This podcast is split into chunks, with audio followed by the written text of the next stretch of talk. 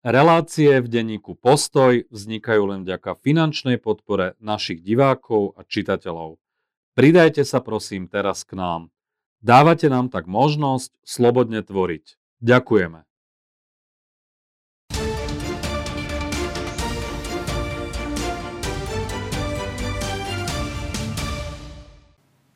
Po 7 rokoch ohlásil návrat do vrcholovej politiky bývalý dvojnásobný premiér Mikuláš Zurinda. Vítajte v štúdiu Postoj TV. Ďakujem veľmi pekne.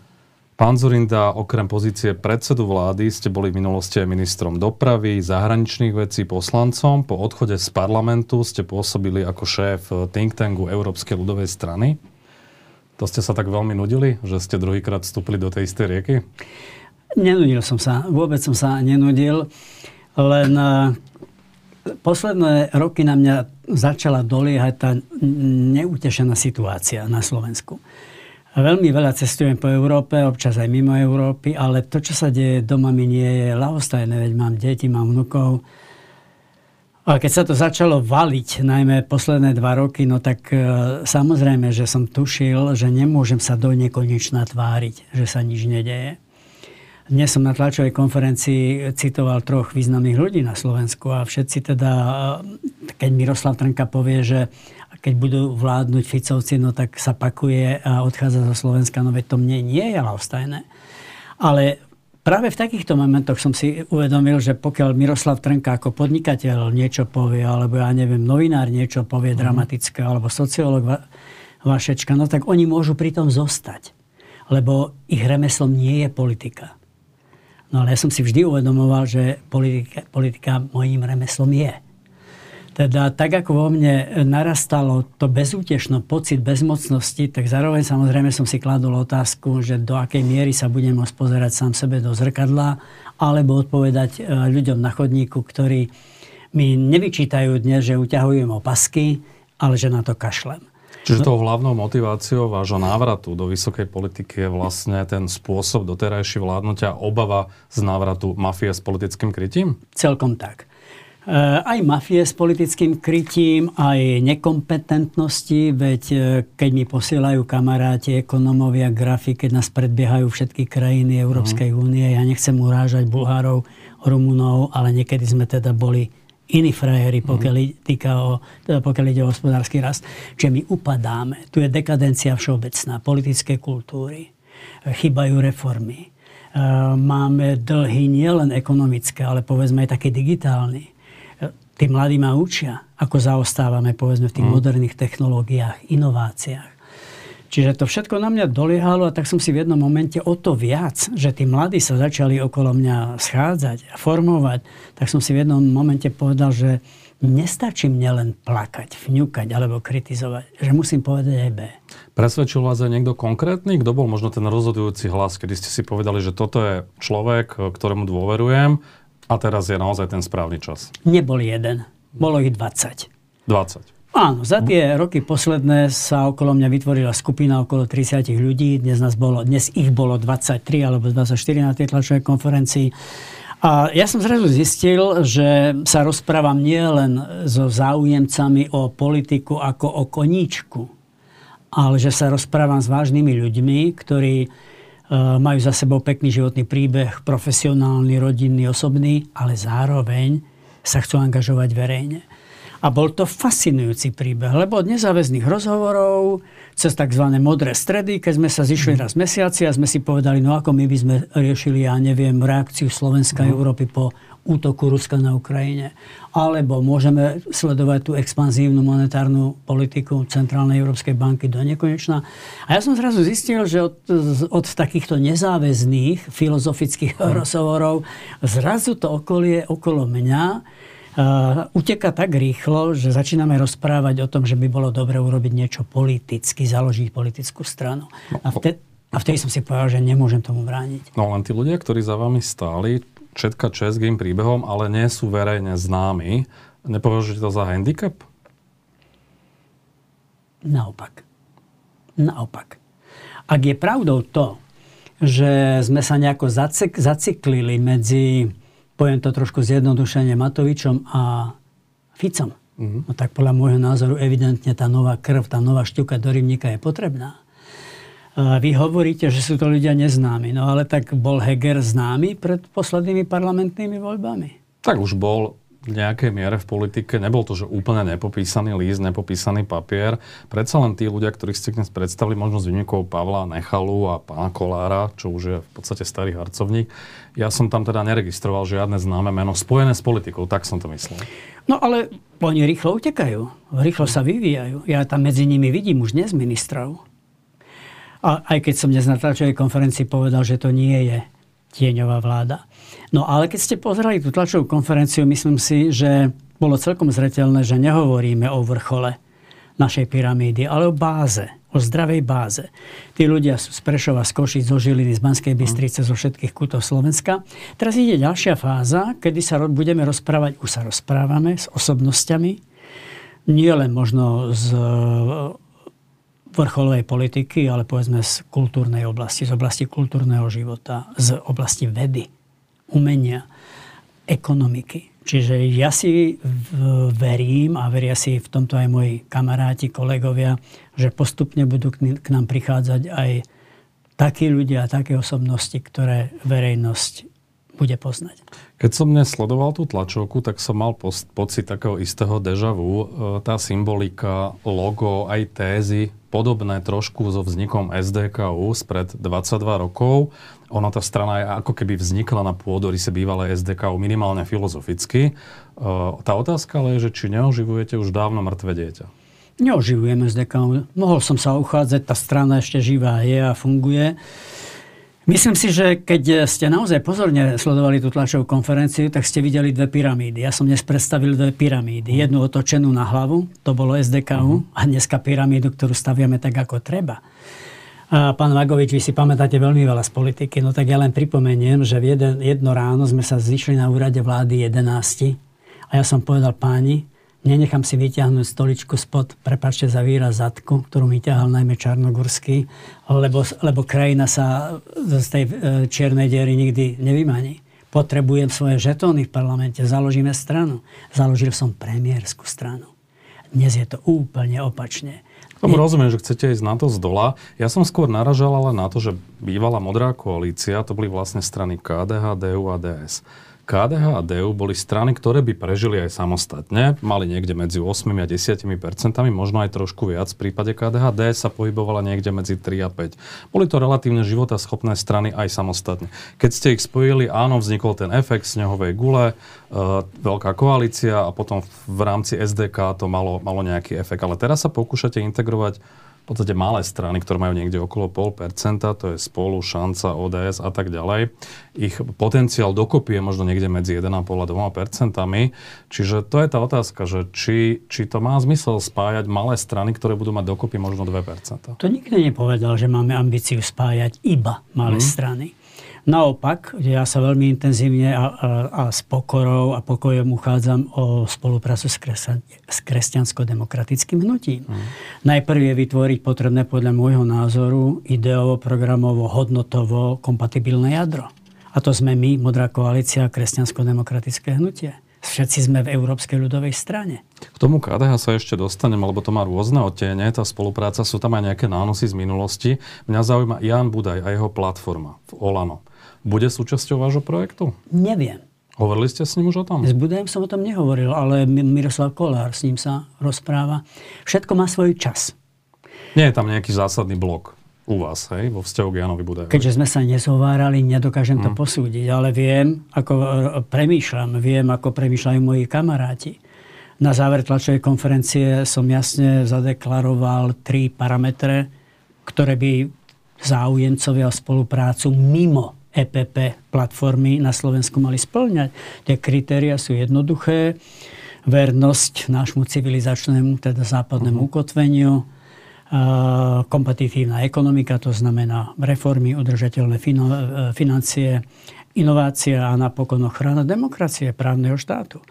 Čiže keď e, pán Budaj bude mať záujem sa s nami zovárať, e, Nikto z nás mu nepovie, že sa zhovárať nechceme. Ale v najbližšom slede by som sa veľmi rád zhováral s kresťansko-demokratickým hnutím. Ono, úspech toho projektu bude asi do veľkej miery závisieť od toho, čo spraví Eduard Heger. Na tom sa asi zhodneme. Asi máte záujem, samozrejme aj o to, aby aj on vstúpil do tohto projektu. Aká bude jeho pozícia, prípade pozícia Jaroslava Naďa v tom novom projekte? Veľmi skoro sa ma pýtate a nie som si istý, či vám kývnem na to, že úspech nášho projektu závisí od pána Hegera. Tak môže byť aj konkurenčný Heger No tak nech, tak nech sa páči. No. Veríte si, aj keby išiel proti. Tak hej? čo urobím s tým, keď pôjde proti? Áno, on sa podľa všetkého rozhoduje, že vlastná strana, spojenectvo s KDH, eventuálne s vami. Čiže závisí to asi aj od termínu predčasných volieb. Pán Vagovič, všetci máme svoju zodpovednosť. Ja som si myslím e, dnes e, situáciu popísal, vysvetlil veľmi, veľmi pokojne, zreteľne. E, viem, ako rozmýšľam ja.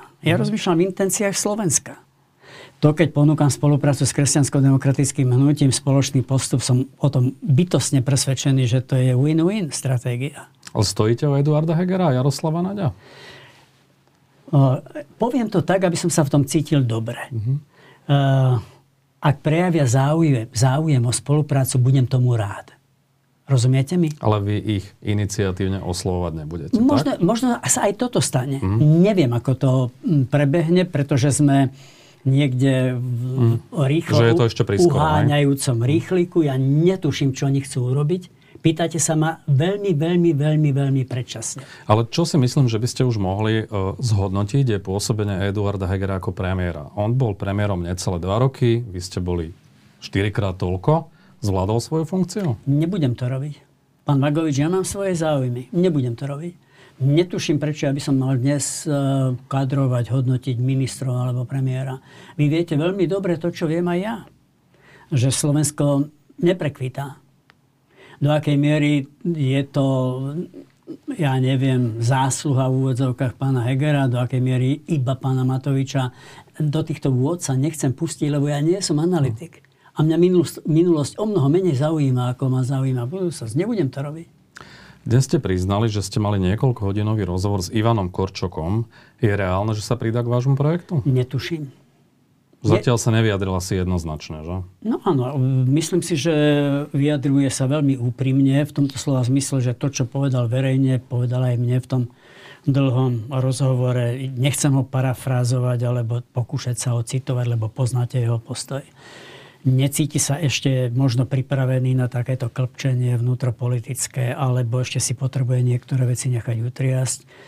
Ja som ho nelámal, ani ho lámať nebudem, pretože poznáte to. Kde je vôľa, tam je cesta. Keď to vyšla nie... aj kniha, myslím, vaša, no je, áno, s týmto názvom. Áno, veľa som ich nenapísal, ale, ale táto, táto sa mi stále páči.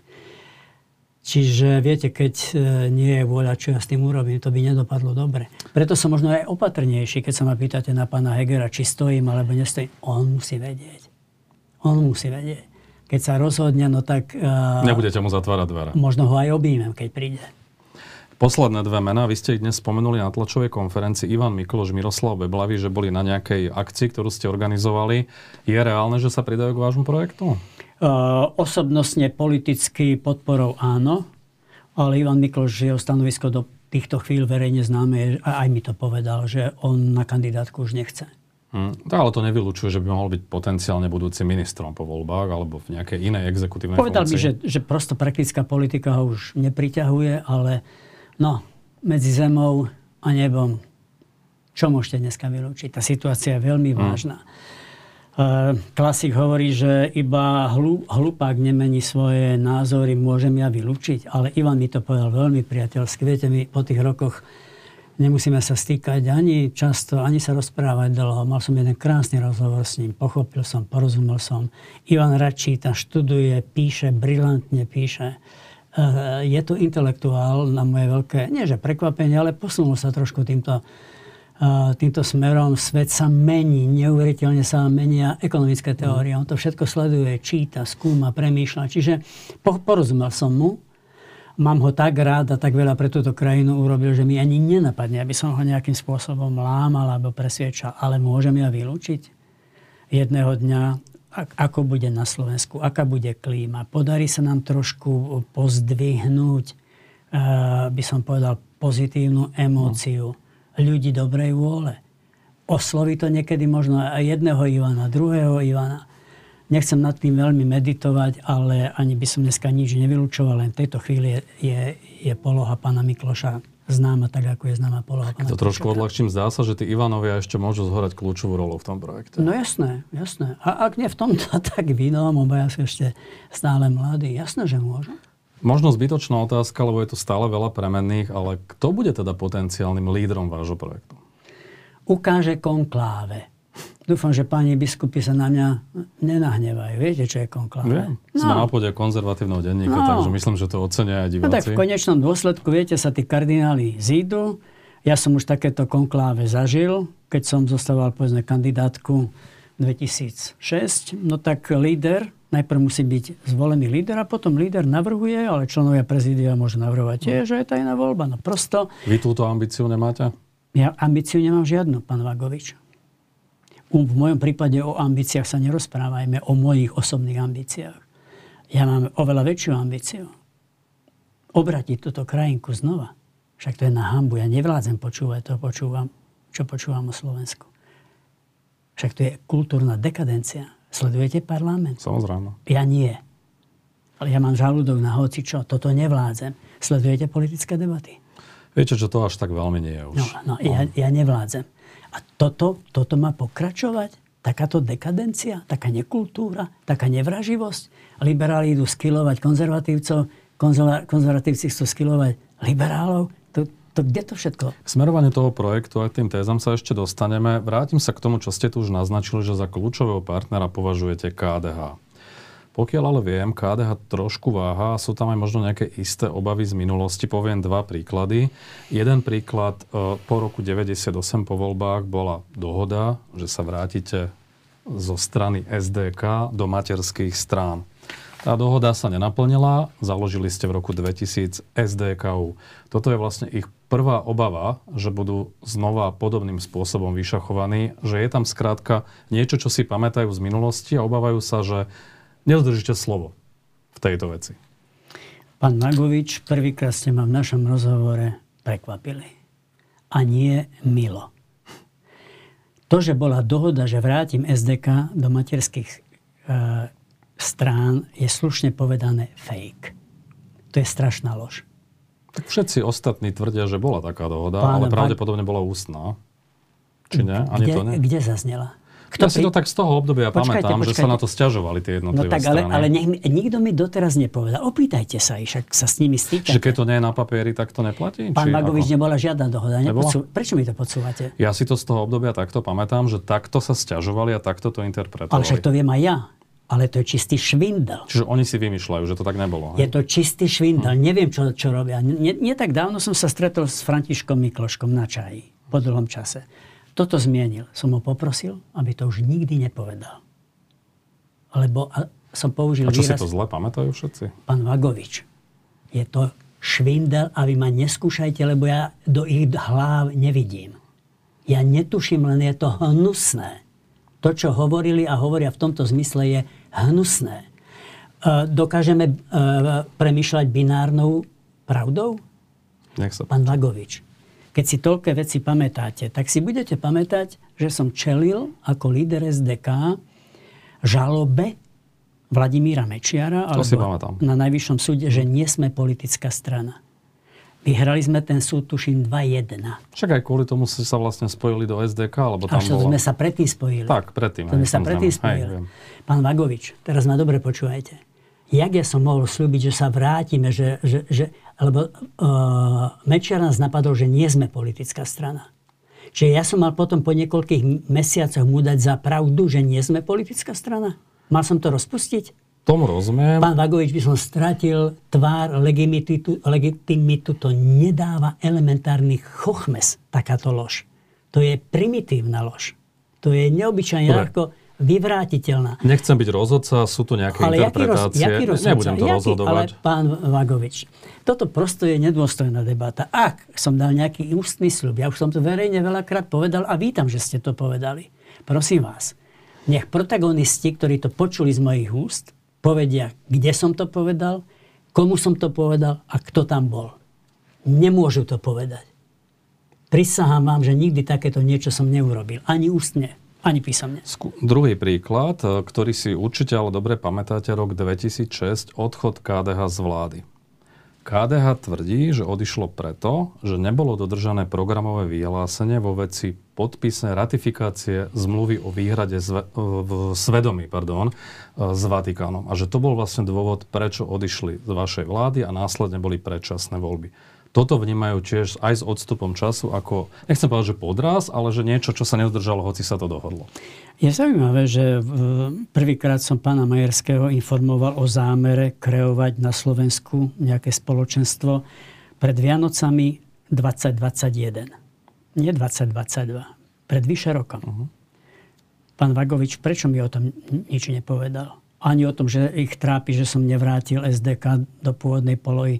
Prečo mi Milan Majerský doteraz jedno slovo nepovedal, že ho, že ho trápi Vatikánska zmluva. Milan Majerský nie je človek bývalého vedenia. V tom období neviem, v akej pozícii ale bol, vy, či sa vôbec zaangažoval. Ale vy mi hovoríte, že KDH ale tieto tam, veci... Ale sú tam rôzni aj radoví členovia, ktorí pán, sú tam 20 rokov, 30 rokov. Pán Vagovič, neberiem to. Netrápi ich to. A teraz poďme ale k tej zmluve. Prečo mi doteraz nikto z KDH, starého KDH, neprišiel uh, na kabát aj pozitíva? Veď ja som podpísal základnú zmluvu. Prečo mi to doteraz nikto nedá k dobru? Ja som podpísal zmluvu vykonávaciu prvú o pôsobení cirkvi v školách. To prečo mi nepriš, nepripíšu k dobru? A, a, a napokon, pán Vadovič, eh, Vagovič, prepačte mi. Bože, ja som, som sa Druhýkrát, druhý predtým v aktualitách Lebo som ho mal v SDK u toho Pohode, poďme ďalej. Vadoviča. Počúvajte, je nepravdivý výrok, že som nechcel podpísať zmluvu o výhrade vo svedomí. Chcel som podpísať, ale nie takú, kde by odvolacím orgánom pracovnoprávnych súdnych sporov bolo magistérium katolíckej cirkvi. Prečo pán biskup Baláš, nech mu pán Boh dá väčšie odpočinutie, prečo pán biskup Baláš po desiatich minútach súhlasil s mojimi pozmeňovákmi a utekal na nunciatúru, odkiaľ mi volal pán premiér je zle. Dostal som po hlave.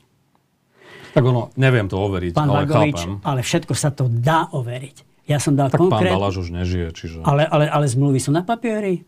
Na diskusie sú na papieri? To, že som dal pozmeňovací návrh a presne som ukázal, ktorý Čiže článok... vám skôr vadila forma, a nie ako zmluva filozoficky, obsah, tak? Obsah, pán No, Vagovič. obsah, pardon, obsah, ale že chceli ste to inak nastaviť, tú zmluvu, tak aby som bol tak. presný, aj? Aby sme nepopreli laickú podstatu nášho štátu. Hmm. Aby v tomto štáte rozhodovali súdy civilné, nie magistérium katolíckej cirkvi. Však to pochopí aj stredoškolák.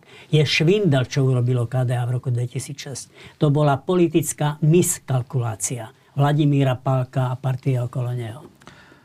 KDH sú teda prevažne konzervatívni voliči, ktorí majú nejaké očakávania aj od tej vašej strany, ktorá sa síce definuje ako stredová, ale vy sám sa asi považujete za konzervatívne zmýšľajúceho človeka. Čo ponúka váš projekt konzervatívcom? Ja som kresťanský demokrat, pane. Ja nie som konzervatívec. E, ja som kresťanský demokrat, člen, individuálny člen Európskej ľudovej strany.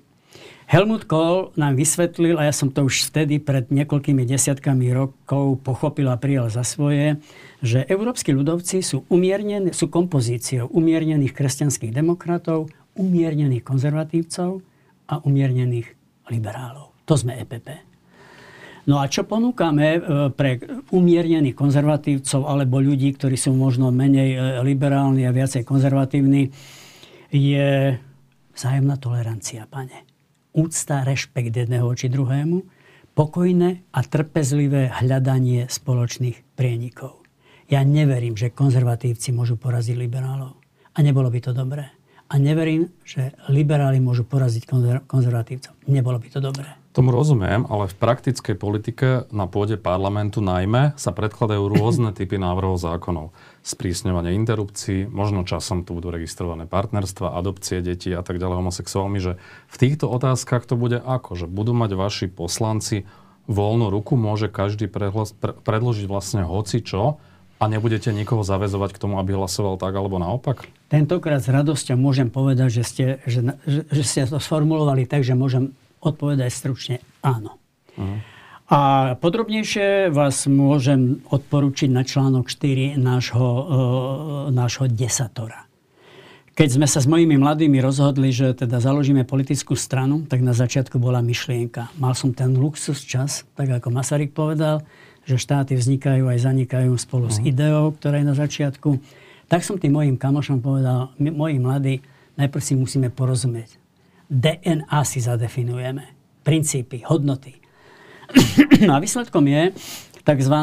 desatoro modrej koalície, kde v článku 4 si môžete prečítať voľnými slovami asi to, že v takých citlivých oblastiach, ktoré sa výsostne a bytostne dotýkajú svedomia človeka, jeho svetonázoru, jeho náboženského presvedčenia, tieto témy nebudú programovými v našej politickej strane. Čiže nebude to ani vo vašom programe, ani z jednej, ani z druhej strany, presne že bude tak, status quo, že tak. nebudete vôbec riešiť tieto kultúrno-etické témy vojny vôbec. Hej? Nechajte ma dohovoriť už len mhm. jednu vetu, je tam aj druhá veta, kde, e, ktorá hovorí, že E, v prípade, že jednotlivec príde s nejakým legislatívnym návrhom, ktorý sa týka takýchto tém svedomia, et, kultúry, etiky, uh-huh. náboženského presvedčenia, svetonázoru, tieto otázky nebudú programovými otázkami politickej strany. Strana ich podporovať nebude, ale ani tomu jednotlivcovi takejto iniciatívy iniciatíve nebude brániť. Rozumiem. Čiže v praxi to bude presne tak, ako to fungovalo v SDK UDS.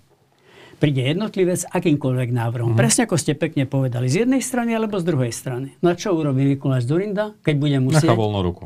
Nechá voľnú ruku a sa kúknem na predlohu ja sám a pekne sa porozprávam s mojím svedomím. Čiže Ako... nebudete v úvodzovkách lobovať jedným ani druhým smerom, aby sa presadil nejaký typ presne, návrhu zákona. Presne ne? tak. Že budete ne... neutrálni v tej veci. Presne tak.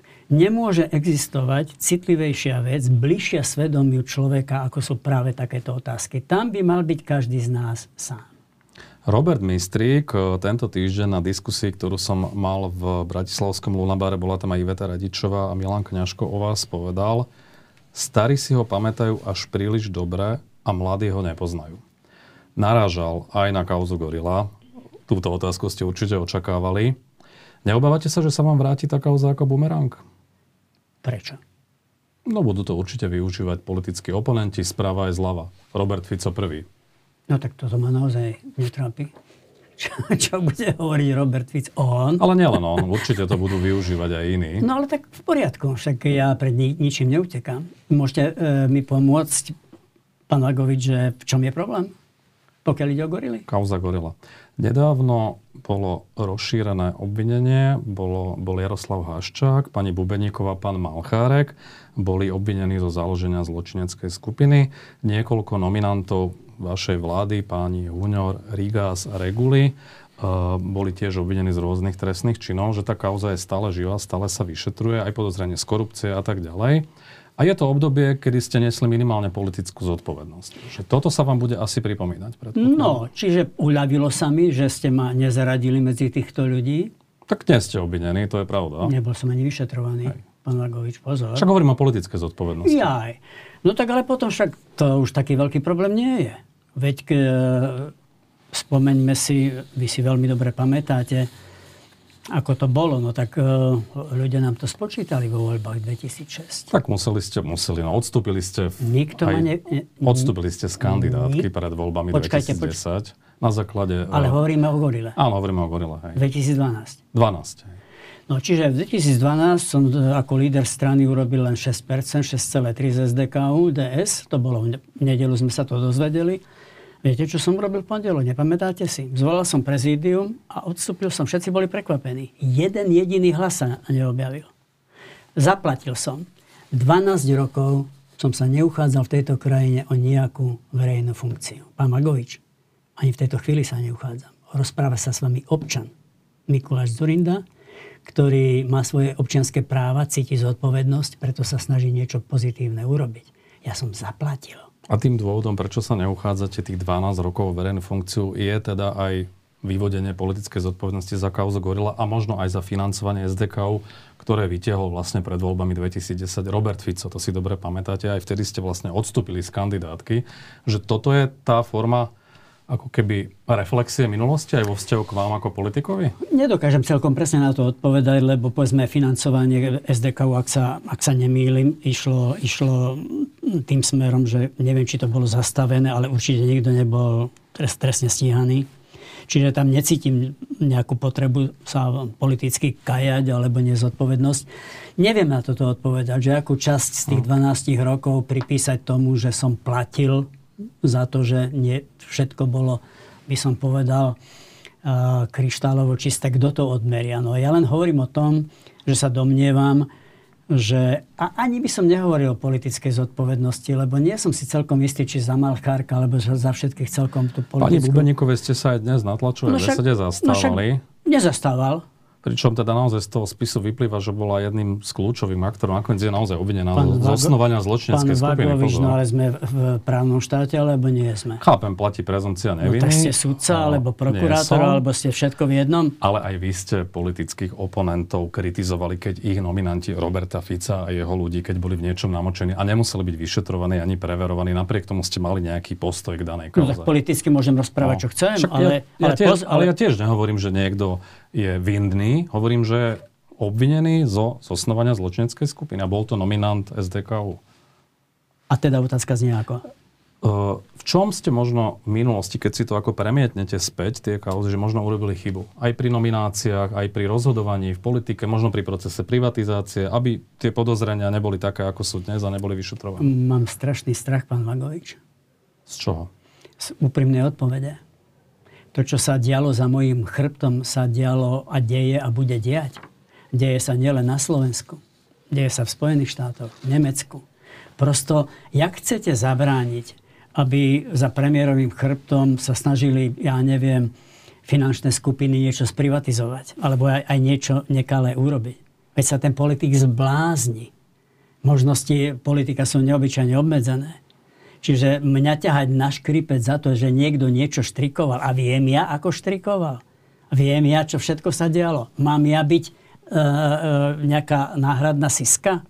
Alebo náhradná policia? To prosto nejde takto. Budem citovať spis Gorila. Áno, sú to rozhovory tretich osôb. Budete asi namietať, ale je tam citát. Haščák sa mal stretnúť s pokladníkom SDK Igorom Kucejom, Kucej mu hovoril, že ho Mikuláš Zurinda upozorňoval, že ak sa chce stretávať s Pentou, má si dávať väčší pozor. Z toho ako keby vyplýva, že Haščák, ktorý sa v nejakom čase dozvedel, že je monitorovaný, e, dostal avízo.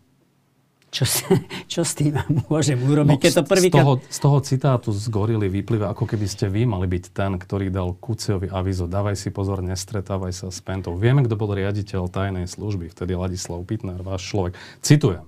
To nehovorím, že je to môj názor. Prvýkrát túto vetu som počul. Ja som Naozaj to? Vy ste nečítali ten spis? Ani nebudem. Prečo by som to robil? Pán Vagovič, čítať takéto pravdy, polopravdy, nepravdy. Vieme, ako to bolo. Však by som sa zbláznil. Pán Vagovič, viete, čo je kľúčové pre politika? Viete, či neviete? Nech sa páči. No, či si rozumie s vlastným svedomím. Ani netušíte, ak si rozumiem s mojim vlastným svedomím. Takéto drísty ja mám čítať. Mám niekoho naťahovať na škripec, kde chodil, s kým chodil. Však by som sa zbláznil. Stačí mi jednoznačná odpoveď. Nedali ste nikomu avizo. Nedal... Haščakovi už vôbec nie, že ho no, tak teda. Penta, hej? Nedal. Nedal pán Vagovič. V tom čase uh, ste boli teda predsedom vlády, ministrom vnútra bol pán, pán Martin Pado v čase, kedy bola spravodajská akcia Gorila, rok 2006. To už bolo vlastne po, po tom, ako KDH odišlo z vlády. Hovorím o februári 2006. Mali ste dostať spravodajské informácie o podozreniach z korupcie pri plánovanej privatizácii rozvodných závadov, respektíve o prepojení Penty so slovenskými elektrárňami a energetikou. Minister Pado eh, dokonca v apríli 2006 dostal od pána Pitnera, vtedajšieho riaditeľa SIS, eh, informácie o úniku utajovaných skutočností z policie smerom k Pente od policajta Rejdu. Aj toto všetko sa píše v tom spise Gorila a súčasťou toho Pitnerovho listu boli aj poznatky, že Rejda, ten policajt, sa snažil ututlať podozrenia voči Bubeníkovej. Tá otázka je, nie sú o tom dohľadateľné relevantné dokumenty, že vy ani pán Pado, napriek tomu, že ste dostali tie spravodajské informácie, ste ich neposunuli orgánom činným v trestnom konaní. Je to tak? Netuším. Alebo si ani nepamätáte takéto Netuším, informácie. o čom hovoríte. Bude... Tak, tak to bolo medializované, je to v tom spise. Pán no? Vagovič, vy necítite, že tu nemám šancu reagovať? Myslel som si, že to máte naštudované, keďže to bola pomerne Ježišku vážna môj kauza. dobrý, vy, ste, Tak, vy sa tým živíte. Vy ste investi- Veď chápem. investi- investigatívny. No a vás to stálo v úvodzovkách politický krk, preto no sa na to pýtam. No a čo? No ja by som si to chcel spätne ako keby vyhodnotiť, zistiť, kto za môjim chrbtom, To ako hovoríte. to vážne? No zaujímalo by ma, že kto Pán potenciálne Vagovič- za môjim pán chrbtom Vagovič, robil nejaké život je hry. príliš krátky na to, aby som si ho takto psul. Však to ne- nemôžete uh, myslieť celkom vážne. Čo No ono to potom trošku vyzerá ako zľahčovanie, keď to trošku teda odľahčí. Ale mne to je už až na smiech. Počúvajte ma. Uh, hovoríte, že som neposunul informácie policii? Áno.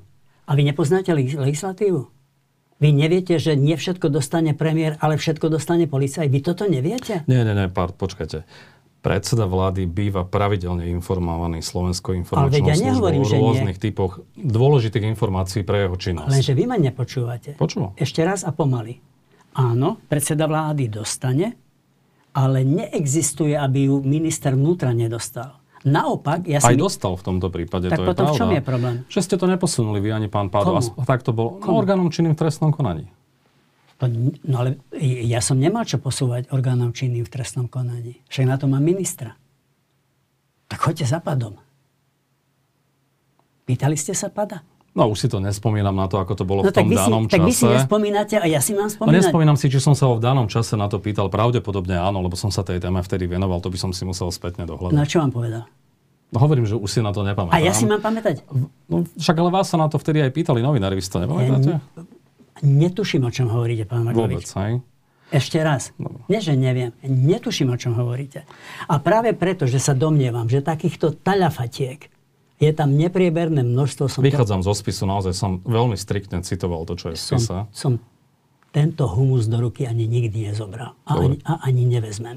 Posúďme sa ďalej. E, V časoch, keď, aby sme boli teda že úplne féroví, v čase, keď ste boli predsedom vlády, naozaj Slovensko bolo vnímané z hľadiska reforiem ako krajina, ktorá je vzorom aj, aj, aj pre iných, najmä teda ekonomicky. S akou agendou chcete alebo vstupujete do toho politického zápasu teraz? Čo bude vlastne kľúčové? Ja som čítal tých 10 bodov. Neviem z toho úplne, že odčítať, že čo je možno, čo má väčšiu prioritu, čo menšiu. Ako to vnímate možno vy, že s čím chcete potenciálne vyhrať voľby, keď to mám tak povedať? No na to by mal slúžiť v prvom rade program, na ktorý samozrejme bude čas, bude príhodná chvíľa. Máme asi 75% toho programu hotového. Pred chvíľou sme sa rozprávali o tom, že mali sme prvý interný uzatvorený workshop, ale bol tam aj Mikloš, bol tam e, Miroslav Beblavý, Jozef Batora. No, čiže verím, že v krátkom čase bude finalizovaný v rámci Modrej koalície a potom predstúpime pred občanov. Ale v tejto chvíli si myslím, že netreba okolo toho robiť veľkú vedu. E, Chceme zastaviť negatívne trendy a chceme sa pokúsiť o pozitívny vývoj. Pozrite sa. Dneska nefungujú bazálne veci. Ja som si na sklonku minulého roku poprvýkrát som teda absolvoval preventívnu lekárskú prehliadku. Pochodil som oddelenia A zistili sa, že ako funguje naše zdravotníctvo. a keď mi povedala pani doktorka, že dá sa aj niektoré veci možno urýchliť alebo ísť po súkromnej sfére, tak som nechcel, lebo som chcel Hm. sa presvedčiť, ako som sa ja sám tiež pričinil o naše zdravotníctvo. No, nikoho nechcem zhodiť, ale tá klíma je zlá. Čakacie lehoty sú, Hm. nechcem hovoriť, že šialené, ale šialené. Tak aj COVID to trošku skomplikoval. Aj. No ale to, že napríklad si včera ráno prečítam, že e, raz sochy sú v ohrození, to, že mi môj pneumolog povie, že zvažuje e, ordináciu v Čechách, to nemám načítané, pán Vagovič. Ja chodím medzi ľudí. No prosto treba začať riešiť konkrétne problémy. Nečakajte nové dvojnásobné platy. Čakajte urputné riešenie každodenných problémov. Že takýto slub už nezaznie? ide mi, aby sme si porozumeli. Nie je čas na veľké reči. Hm. Nie je čas na veľké súťaženie, kto viacej slúby. Tak rozumiem, bola to nejaká situácia, bojovali ste proti Mečiarovi všetkými dostupnými prostriedkami. Ale nebolo to celkom vycúcané z, z prsta. Nebolo to celkom vycúcané z prsta. Len som tú metaforu použil preto, že dnes nie je čas ohúrovať ľudí. Je zle, pán Vagovič. Že im treba povedať realitu taká, aká je. A pustiť sa do roboty rezort po rezorte. Problém po probléme. A je ich mraky. Prečo máme také vysoké školstvo, že mladí utekajú? Prečo mi na gymnáziách ľudia povedia, keď na konci mojej debaty poviem, zodvihnite ruky, ktorí chcete zostať na Slovensku študovať a zdvihne sa petina, šestina, sedmina rúk a všetko minimálne do Čech, väčšina Británia, hmm. Amerika. No čiže prosto, prosto uh, Skús ale povedať možno tri témy. To sa tak hovorí, že každý politik by mal mať tri témy, také jasné, ktorými, ktoré chce. Ako, lebo nemôžete sa Pred, ako keby pred... rozmelniť na 10 častí. Môžem, ale predbiehate. A to budú hovoriť aj všetci. Hm. Školstvo, zdravotníctvo, stabilizovať ekonomiku. Hm. Však e, niekedy sme boli šampióni v dobiehaní, v konvergencii. Dneska zaostávame. Všetci nás, všetci nás predbiehajú. Boj s korupciou, špecializovaný súd, to považujem za absolútnu samozrejmosť. Uh, pán Vagovič, hovoríte, ho, rozprávali sme sa dlho o gorile, no ale kto umožnil tomu Pitnerovi, aby odpočúval? Ak odpočúval? Kto to umožnil? Žiaľ bez koncovky. Ale to však je ten problém, preskakujete no? z kvetu na kvet. Však to bol môj najlepší kamarát. Jak to, že som mu to nezakázal? Kto skartoval tieto veci? No, pre, pre, prečo... Je pravda, že to už sa dialo potom neskôr.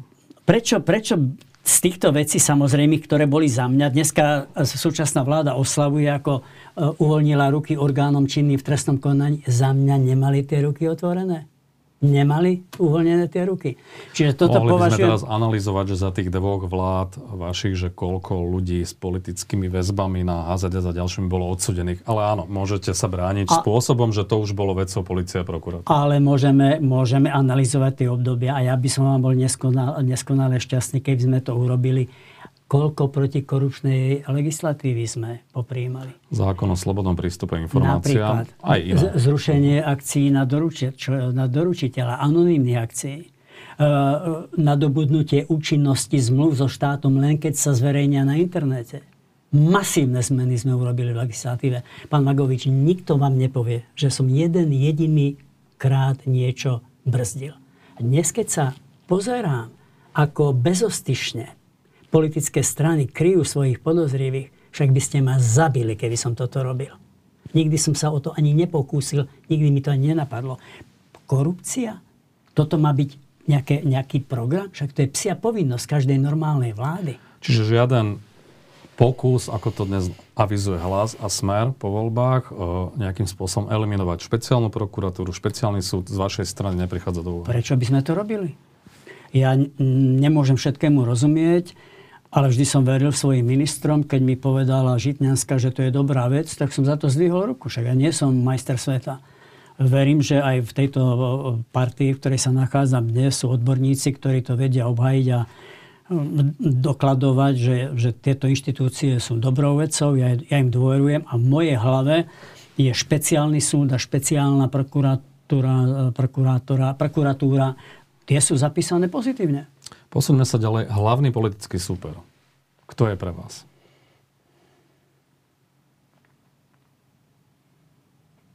Revanšisti, spiatočníci, antieurópania, nekultúrni politici. Skúsme to trošku, ako sa hovorí, rozmediť na drobné. To je také obľúbené klíše moderátorov. S kým áno, s kým nie. Alebo možno skôr, že s kým nie, alebo s kým áno si viem predstaviť. Neurobím to. Ani smer? Prečo by som to robil? Tak ale to je snáď akože jasné, že smer vylučujete, či nie? Práve ste to povedali. Uh. No tak prečo sa ma pýtate? Ja mám dnes takto recitovať? Ja mám dnes ľudí presviečať, že nie som komunista? Ale, alebo človek, ktorý kurizuje fašistom? To Čiže dobré, smer, Však by som sa no, republika, trošku dôstojnosť. SNS dávame bokom. Čo hlas? Dnes som na tlačovej konferencii povedal, že zrejme, zrejme odo mňa do parlamentných volieb nepočujete, že by som e, vylúčoval, vyraďoval. Nemám ešte ani jeden žeton medzi nami v rukách. Ja by som sa v tom necítil dobre. Necítil. Ale platí o hlase to isté, čo o smere, že je to samozrejme? Že ich vylúčujete? Odpovedzte si vy sám za seba. Ja to, Neviem odpovedať za vás. Ja to, ja, to, ja to robiť nebudem. Ja sa necítim dobre, pretože keď zaznie slovo hlas, to v mojich očiach nie je iba Peter Pellegrini, uh-huh. alebo pani Saková, ak je s ním, ani neviem, či je s ním, alebo... Yeah. No, ale podľa mňa to sú tisíce ľudí za nimi, ktorí neraz v tých regiónoch nevedia si rady. Ja nechcem týchto ľudí urážať. Rozumiete mi? Z toho ale vyplýva, že ich nevylučujete zo spolupráce. Vy mi do pusy už mám dosť veľa rokov, pán Vagovič, a vy ste majster sveta v investigatívnej žurnalistike, ale vy mi to nevložíte. Pretože e, sa uchádzam e, o to, že máte naviac. Aby ste mi porozumeli, o čom hovorím. E, nebudem robiť takúto politiku. To je, to je veľmi populistické, je to jednoduché vylúčovať. A znova... Patrí to k novinárskym otázkam pred voľbami. Ale nevoči mne ja túto hru hrať nebudem. Posledná otázka. Celé, celé moje politické pôsobenie bude konštruktívne. Budem premýšľať, ako Slovensko obrátiť na dobrú cestu. Aby mladí boli znovu hrdí. Ja som to zažil, pán Vagovič. Ja som zažil rešpekt v Bielom dome. Viete, čo to je? O Slovensku rozprávali ako o krajine zázraku. ako o krajine ekonomickom tigrovi. Ja to chcem naspäť, lebo mám vnukov, ja nebudem takúto prištipkárskú politiku robiť. Prosto nebudem. Mám svoj život, životopis so všetkými nánosmi, so všetkými nákladmi. Hlásim sa k tomu. Ale aj s pozitívami. Ja chcem pozerať dopredu konštruktívne. Myslím, že sme ich spomínali pri tých reformách. Naozaj posledná otázka na túto tému. Igor Matovič a Olano pre mnohé strany aj súčasnej koalície, aj opozície je absolútne nepriateľný ako partner. Vy to ako vnímate? Aj to mhm. obdobie možno vlády, kedy bol nebudem, premiérom. Nebudem to Nie, robiť. Vôbec, nebudem to robiť. Ja vnímam ľudí, však chodím do Kubikonu každý druhý deň. Rozprávam sa s pokladničkami. Rozprávam sa s taxikármi. Mnohí boli nadšení tým ťahom proti korupcii. Uverili Matovičovi. Ja nechcem týchto ľudí urážať, že teraz budem niekoho vylúčovať. Pre mňa Olano nie je Igor Matovič. Však tam je hrba ľudí za nimi. Prečo by som toto robil? A nakoniec znova a znova, však nemám žetón, jediný žetón hm. dnes nemám, pán Magovič. A ja mám tu machrovať, ja mám tu triediť, ja mám tu vylúčovať. Však by som sa ráno nepozrel do zrkadla. Skúsme to možno inak uh, zarámcovať. Čo budete považovať za úspech, respektíve neúspech? Za úspech budem považovať to, ak sa na Slovensko nevráti recidíva. Za veľkú prehru by som považoval, ak sa vráti. Za úspech budem považovať, ak sa sformuje politická konštelácia, ktorá sa zameria naozaj na každodenné problémy ľudí. Ktorá sa zameria na zdravé verejné financie. Nezadlžovať sa. To neskončí dobre. Ktorá sa zameria na inovácie. Moji mladí mi hovoria, že nemáme len fiskálny dlh, ale že máme digitálny dlh. Ja už sa ťažko učím tieto veci. Umelá inteligencia, digitalizácia. To inak už aj ja, čiže to. No, ale ale intuitívne, ba aj do istej miery rozumovo chápem, že tam zaostávame. Automobilky za mňa. Som, som sa modlil, aby prišli a ďakujem Bohu doteraz, že prišli v takom objeme. Hm. nebude stačiť zajtra.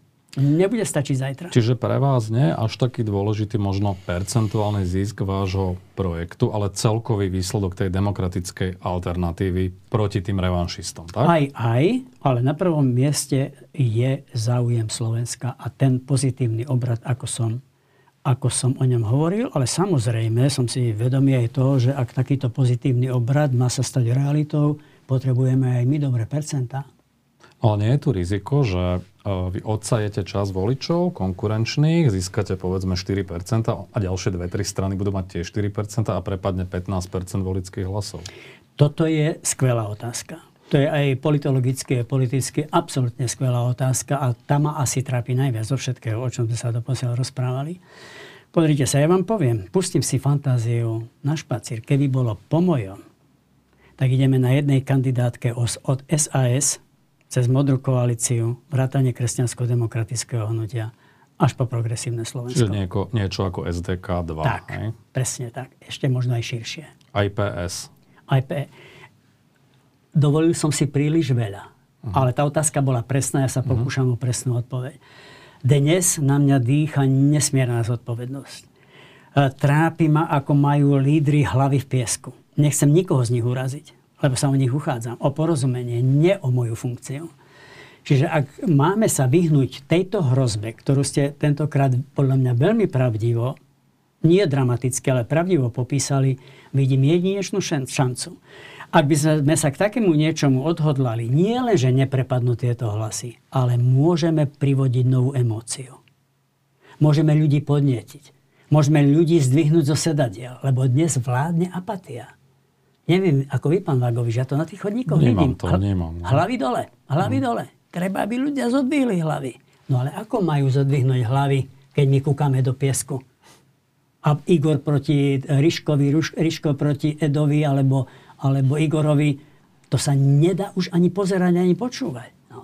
Čiže tu niekde cítim, že je veľká šanca, ale aj obrovská výzva, aby sme tak trošku skrotli. Aby sme porozumeli, ak nerovno pokore, tak zodpovednosti za naše deti a, a vnúčatá do budúcich rokov. Vaša osobná ambícia po voľbách budete mať nejaký výsledok, ak bude šanca, že budete súčasťou vlády, máte nejakú osobnú ambíciu byť ministrom, poslancom, manažer, alebo manažerom strany alebo nového projektu, alebo, alebo to nemáte vôbec nejako jasne zadefinované? Nemám žiadnu osobnú ambíciu. Mám jednu krásnu ambíciu, ktorú som si začal naplňať tým, že som sa začal venovať týmto mladým ľuďom. Chcem tom pokračovať. E, sú medzi nimi ľudia, o ktorých si myslím, že už dnes majú taký ministerský profil alebo kabát sú takí medzi nimi. Ale mnohí zďaleka nie. Týmto ľuďom by som sa nesmierne rád venoval. Ja som začal niečo robiť, keby som chcel byť trošku patetický, tak poviem, že takú neformálnu politickú akadémiu. Modré stredy sme to nazvali. Stretávali sme sa raz v mesiaci, nie vždy v stredu prísne vzaté. Na to boli nádherné diskusie o politike, o živote. Ja by som rád takto, nie že vychovával, ale šejpoval týchto mladých ľudí, ktorí, ktorí chcú sa venovať politike bez ohľadu na to, či budú voľby, bez ohľadu na to, ako bude, aká bude moja rola v modrej koalícii. Ak mám nejakú osobnú ambíciu, no tak poviem to ľudovým jazykom, vychovať nového premiéra. Pekného, nového, mocného, obetavého premiéra, ktorý vie, kde, aká je hierarchia. Ktorý vie, že politika je služba že to je rehoľa, že to musí bolieť, že sa nesmie urážať. Keby som takého premiéra vychoval, to by bolo pre mňa najväčším vyznamenaním. Čo budete robiť, keď tá zmena nevíde, keď sa to nepodarí? Budem sa naďalej venovať týmto mladým ľuďom a ešte s väčšou vervou, lebo veľmi chcú. Pán Vagovič, môžem vám ukázať môj mail, moje SMS-ky. Hlásia sa. Už nevládzem odpovedať. Tomu sa chcem venovať. Ďakujem za rozhovor. A ja vám za záujem.